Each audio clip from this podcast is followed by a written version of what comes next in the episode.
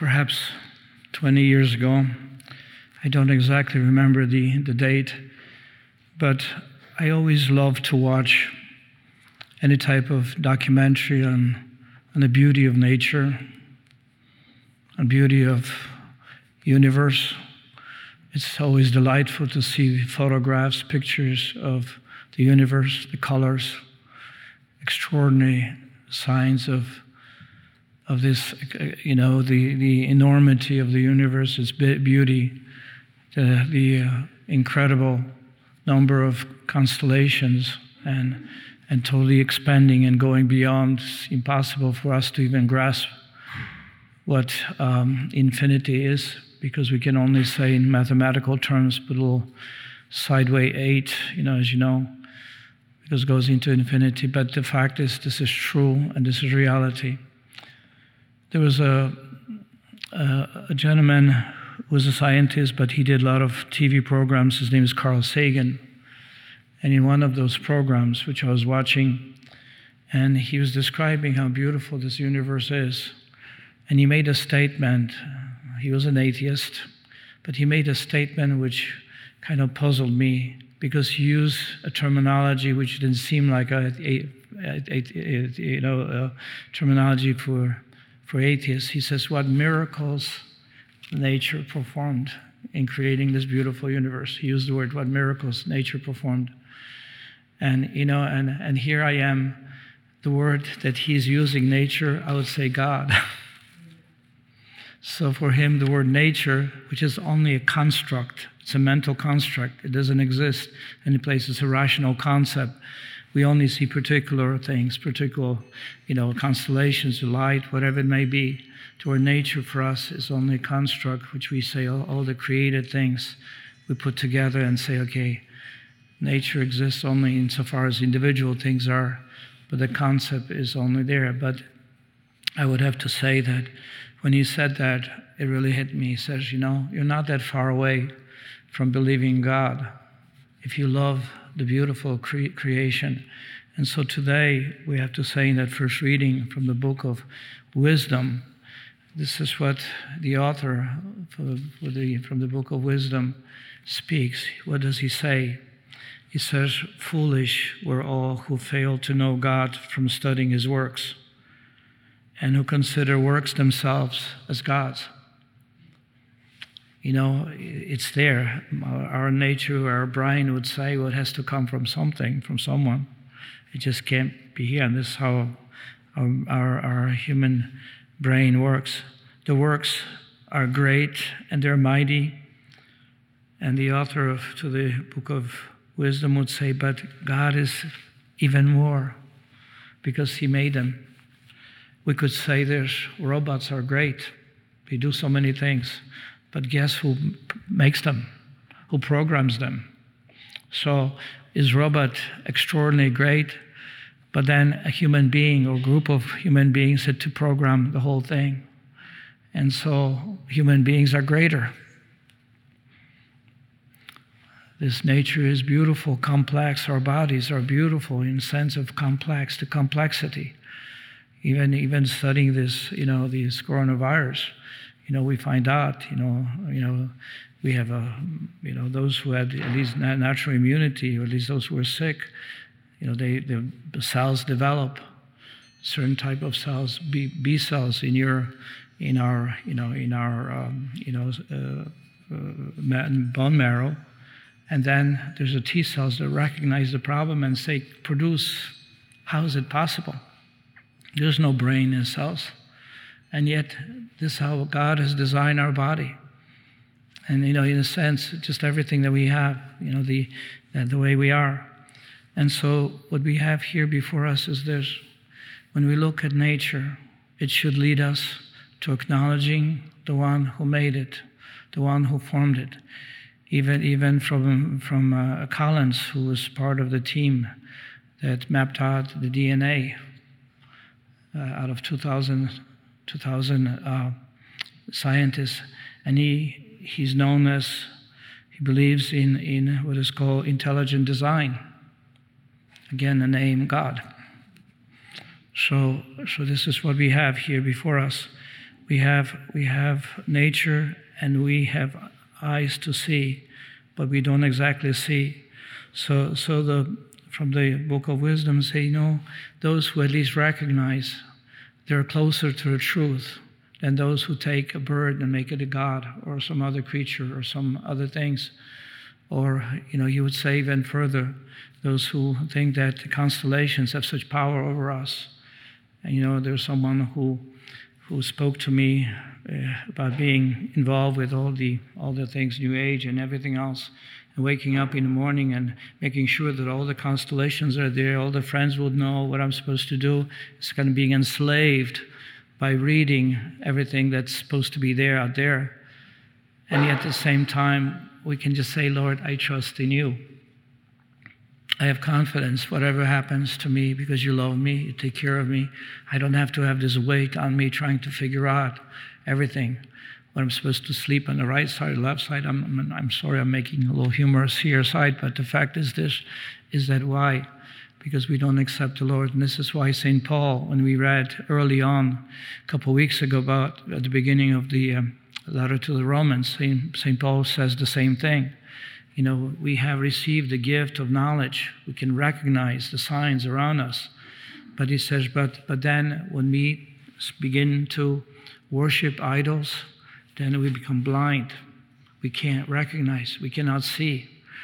And, and so, therefore, we create ways of living or laws for, for ourselves which are totally foolish, they're destructive. And we know in our culture today, we have often this type of presentation because we have rejected God, His revelation. So therefore, we create our own ways of understanding and looking for happiness, which actually does not bring us happiness. If, you know, and this is, I have to say, I used to go to bookstores and I would watch and you know the, the self-help all those books which are supposed to make you happy there are rows and rows and rows and if one of them was good, then we would need any more. Because at least one would tell you what exactly brings happiness and doesn't seem to be bringing happiness with that fulfillment, because otherwise they would not be multiplying continuously. But any rate, um, so first today is that from the book of uh, wisdom, the Lord is asking us to look again, to recognize Him in the grandeur and beauty of, of creation to see God Himself. Religious communities, especially Benedictines, uh, were known to pick up, pick a place where they would build monastery on the, in a mountain area or something beautiful view, because they wanted to always be inspired to love the Lord who made all these things, that our hearts will be so happy knowing that He has given us all these things so that we may, we may actually honor him each moment, honor each day here on the hill as well. Looking around, God has provided for us beautiful views, spectacular in many ways. And, and you know, and, and so the Lord provides us with this inspiration. So to come to know Him is important, to come to know Him and love Him through creation is so so um, so important, and especially recognizing each other, the beauty of each person, the complexity and yet beauty. You know, the, the gifts, which are not only physical, natural gifts, but also spiritual gifts that we possess. The enormity of these graces. But the second thing today is from going from the first reading to the gospel. The Lord is asking us today to be mindful and attentive and always be ready to meet the Lord. Always be ready. And so he, he gives us several examples, as in days of Noah. You know, people were eating, drinking, marrying, giving marriage, everything normal. And it's not, um, the Lord is not criticizing on any of these. But he says, but then some were ready, some were not. Noah is ready. The day of Lot, you know, as you know, uh, Sodom, Sodom and Gomorrah. You know, people were doing the normal things, and yet they were not ready when the, when, when the, when the situation cataclysm came. The same way, when the Lord comes, when the Son of Man comes and is revealed, and we, yesterday's reading was, will, he'll come like a lightning, unexpected. And so, will we be ready? So, so the Lord says, if you're on the rooftop, when you see the sign of Christ, when you see the sign in the skies, then go back. Don't go back to your to your room or place, whatever it is, but be attentive. Welcome the Lord, or even and, and be ready. As you said, there are two women grinding together. One was left, and one was taken, being united with God. Same thing. Those two people in bed. One will be taken, one left, which means the Lord is saying to us, be attentive and be always ready for the coming of the Son of Man. What would happen if today were he were to come? What would we do? Or perhaps maybe the Lord will call us. As yesterday, one, one, one uh, older member of my community had heart attack. He survived, and yet he could have been gone. And, you know, and so, so it's like this the Lord provides for us, but we are to be attentive and always looking for Him, always anticipating, longing to be united with Him, and being ready being ready. How many times people says to me, uh, "I'm flying, I'm flying or going on a long journey. I've got to drive. I've got to go to confession, just to make sure I haven't been to confession for a while. And what if the Lord were to call me? What if the Lord were to call me?"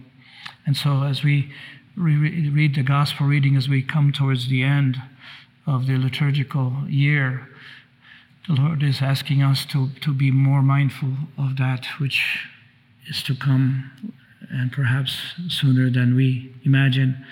We anticipate, we live as though the Lord was not coming tomorrow, but what we have on the other hand, He's still coming to us because He loves us through Eucharist. He comes to us through His Word. He cares for us. He wants us to, to be drawn close to Him, to Him. And finally, today, we honor St. Josaphat. People possibly do not know much about him, but he was born in 1580 and, and he was martyred in, in 1627.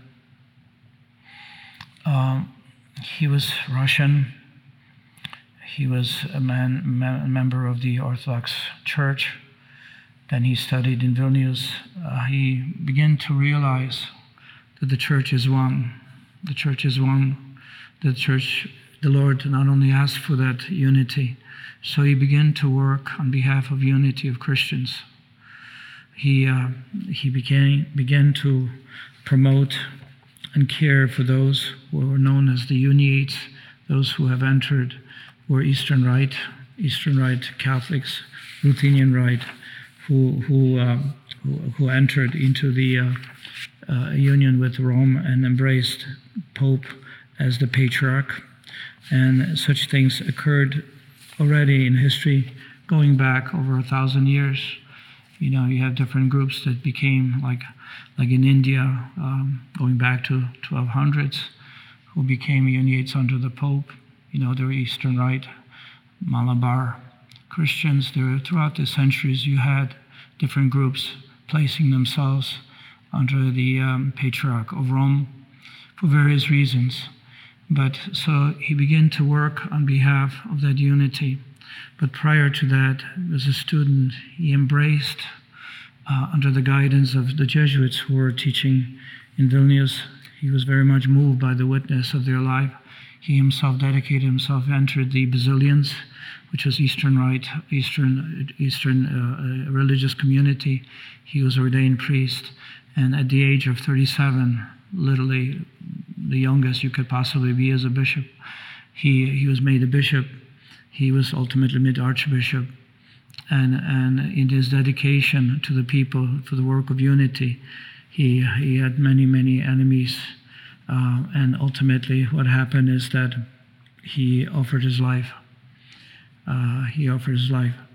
Uh, the reason I mention him in a special way is because I, I knew about from historical perspective who he was, but in uh, in early 80s when I was in Rome at St. Peter's Basilica, I was walking around St. Peter's Basilica, and all of a sudden I saw his tomb, his sepulchre at St. Peter's, and kind of raised my attention. He says, "Why would he be here?" You know, there are many martyrs all, in, uh, all over the world, and yet he ended up there, and it was Pope. Uh, was, his body was brought to St. Peter's Basilica. He was, he was uh, raised to the honors of the altar by, by uh, Pope. Uh, uh, he was beatified right away, 20 years after his death, but then he became saint um, in 1930s, 1934. And, and it was, it was a, a special type of, of uh, acknowledgement by Pope Pius XI. And, and he, he said in a beautiful way, he spoke of him and as he, you know, not only the Lord wanted us to be one, you know, Jesus prayed that we may be one. And part of the church's characteristic established by Jesus is one holy Catholic and apostolic in that, that unity. However, in, historically, we know that, that, there were divisions that took place. But, um, but the, the, so the unity and agreement among them would endure. God wisely stamped, one might say, the mark of holiness and martyrdom. That, you know, those who were promoters of unity are men who are truly holy and they're willing to give up their life for unity. And so he, he was one of them. So when you speak of this the Josaphat, Saint Josaphat, he says both of these distinctions fell to Josaphat, Archbishop of Polotsk of the Slavonic Rite of the Eastern Church. He is rightly looked upon as the great glory and strength of the Eastern Rite Slavs. Few have brought them to greater honor or contributed more to their spiritual well being than Joseph, uh, their pastor and apostle, especially when he gave his life as a martyr for the unity of the church. He felt, in fact, that God had inspired him to restore worldwide unity to the church, and he realized that his greatest chance of success lay, lay in preserving the Slavonic rite and St. Basil's rule of monastic life within one universal church. Concerned mainly with seeing his own people united with the See of Peter, he sought out every available argument which would foster and maintain church unity. His best arguments were drawn from liturgical books sanctioned by the fathers of the church, which were common in use among all Eastern Christians, including those who were not part. Thus thoroughly prepared, he set out to restore the unity of the church. He met with much success, but also, and also, as you know, that he laid out his life, and his opponents dubbed him as thief of souls. The ones because he was able to convince that ultimately the Lord wanted us to be one. Maybe then today, as we enter this this wonderful gift of Christ, his gift of himself, his sacrifice which we offer, that we may once again know that he manifests himself to us in the beauty and grandeur of creation, that he also wants us to be prepared, ready to meet him when he comes, and that he offers to us witnesses that he is the one, and he's no, there's no other, and he wants us to be people united around the gospel, around the, the gospel values, but above all, our sacraments and the church, church that the Lord has entrusted through his apostles to us. He was the one who gave Peter the responsibility to be the one leading others, and, and we, as people of God, that we may defend and protect and work towards unity, defend and protect the, the, the greatness of the gift which the church is, which is the body of Christ, which is the Lord has given us everything through this church to attain holiness of life, forgiveness of sins, unity, and ultimately paradise. Are you a Marian helper? Join our Spiritual Benefit Society and start sharing in the graces of all the daily masses, prayers, and good works of Marian priests and brothers all over the world. Sign up is free and easy. Simply visit micprayers.org. That's micprayers.org. Thank you, and God bless you. Please follow or subscribe to this podcast to receive the latest episodes and updates. If you have been blessed by this podcast, I invite you to leave a review. Reviews greatly improve our podcast ranking and will help spread this podcast to other people throughout the world.